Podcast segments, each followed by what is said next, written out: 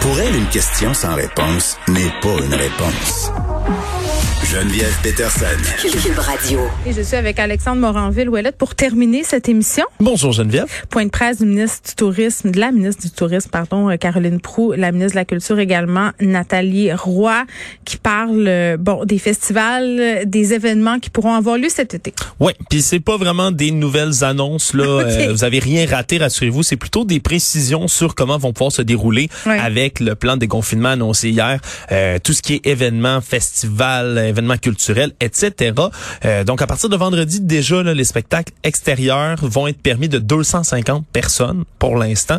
Ensuite, évidemment, suivant les diverses dates qui ont été données pour le plan de déconfinement hier, euh, ça va pouvoir se modifier pour cet été. Là, puis on parle vraiment à compter du 25 juin, donc trois jours avant que la, date symbolique du 28 juin pour la plupart des zones en zone verte au Québec euh, se fasse. Ben on parle de à l'extérieur pour les festivals qui vont avoir festivals événements qui vont avoir des places assises fixes, c'est 2500 personnes, 2500 personnes qui vont pouvoir être admises en section euh, départagée de 250 personnes chaque, masque, distanciation sociale, puis on dit un surveillant par 250 personnes pour les organisateurs. c'est ça, comment on va faire pour les endroits où on tient des festivals où il n'y a pas de place assise? Là, on sait, là, île Sainte-Hélène, euh, plusieurs endroits, c'est le festif aussi euh, qui a lieu à Baie-Saint-Paul et tout ça, sont souvent, euh, tu sais, en temps normal, là, t'es debout. C'est la même, c'est les mêmes règles. En Fait ça va être euh, des passés à terre? Comment, comment ils vont C'est s'organiser? les mêmes règles, en fait, c'est 2500 personnes, encore une fois, qui vont pouvoir participer. Puis là, c'est- de ce que je comprends, ça sera peut-être par scène ou par zone de l'événement, là, dépendamment quand on parle d'un gros festival. Mais disons,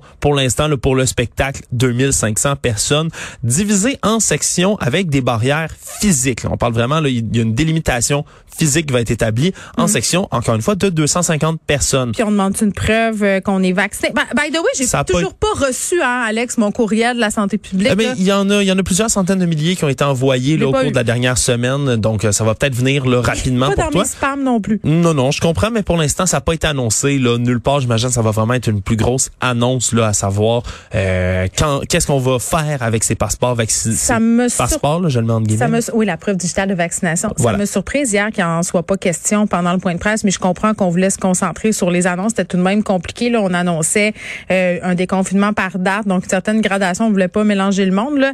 Euh, donc voilà. Moi, j'ai, je suis pas une amatrice de festival, mais je suis bien contente pour les personnes qui aiment ça, qui adorent ça, qui, euh, que ça va pouvoir avoir lieu cet été. Et pour ceux qui s'inquiétaient, là, il va être permis d'avoir euh, de la- de la nourriture les boissons sur le site. Il va y avoir distribution de tout ça, mais ça va être des vendeurs ambulants. Sais, il y en Ah, a, là, comme dans le ouais, bon vieux temps. Comme dans le bon vieux temps. Chip, liqueur, peanut, euh, J'espère qui vont qu'ils se vont promener. patin en roulette. Eh, peut-être, c'est peut-être une bonne idée, mais ils vont se promener comme ça, ça va éviter les line-up, les lignes, euh, les Excellent. files d'attente. OK, nouvelle autorisation qui facilite la conservation et distribution de Pfizer. On s'était dit là, euh, quand on s'était parlé au début de la semaine, toi et moi, qu'on avait découvert que les vaccins de Pfizer avaient pas besoin d'être gardés euh, à des températures aussi froides qu'on le pensait, puis qu'ils pouvaient être conservés plus longtemps.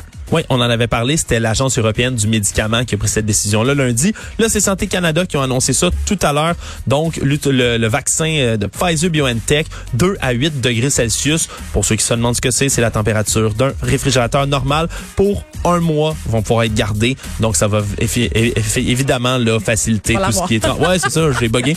Euh, ça va faciliter le transport, l'entreposage, etc. partout au pays. On est buggé parce qu'on est trop content par Ah, ben, toutes, ben, toutes ça. ces annonces et toutes ces libertés retrouvées. Alexandre, on t'écoute dans quelques instants avec Mario Dumont.